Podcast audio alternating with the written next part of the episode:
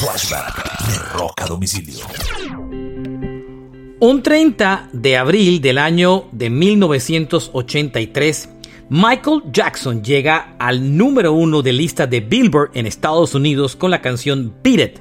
Es el segundo éxito del álbum que logra el primer lugar. La primera canción, Billie Jean, había llegado al número uno y Beat It también lo había logrado. El primer sencillo del álbum The Girl Is Mine, una colaboración junto a Paul McCartney, solo alcanzó el puesto número 3 de ventas, importantes pero no lo suficiente para Michael Jackson.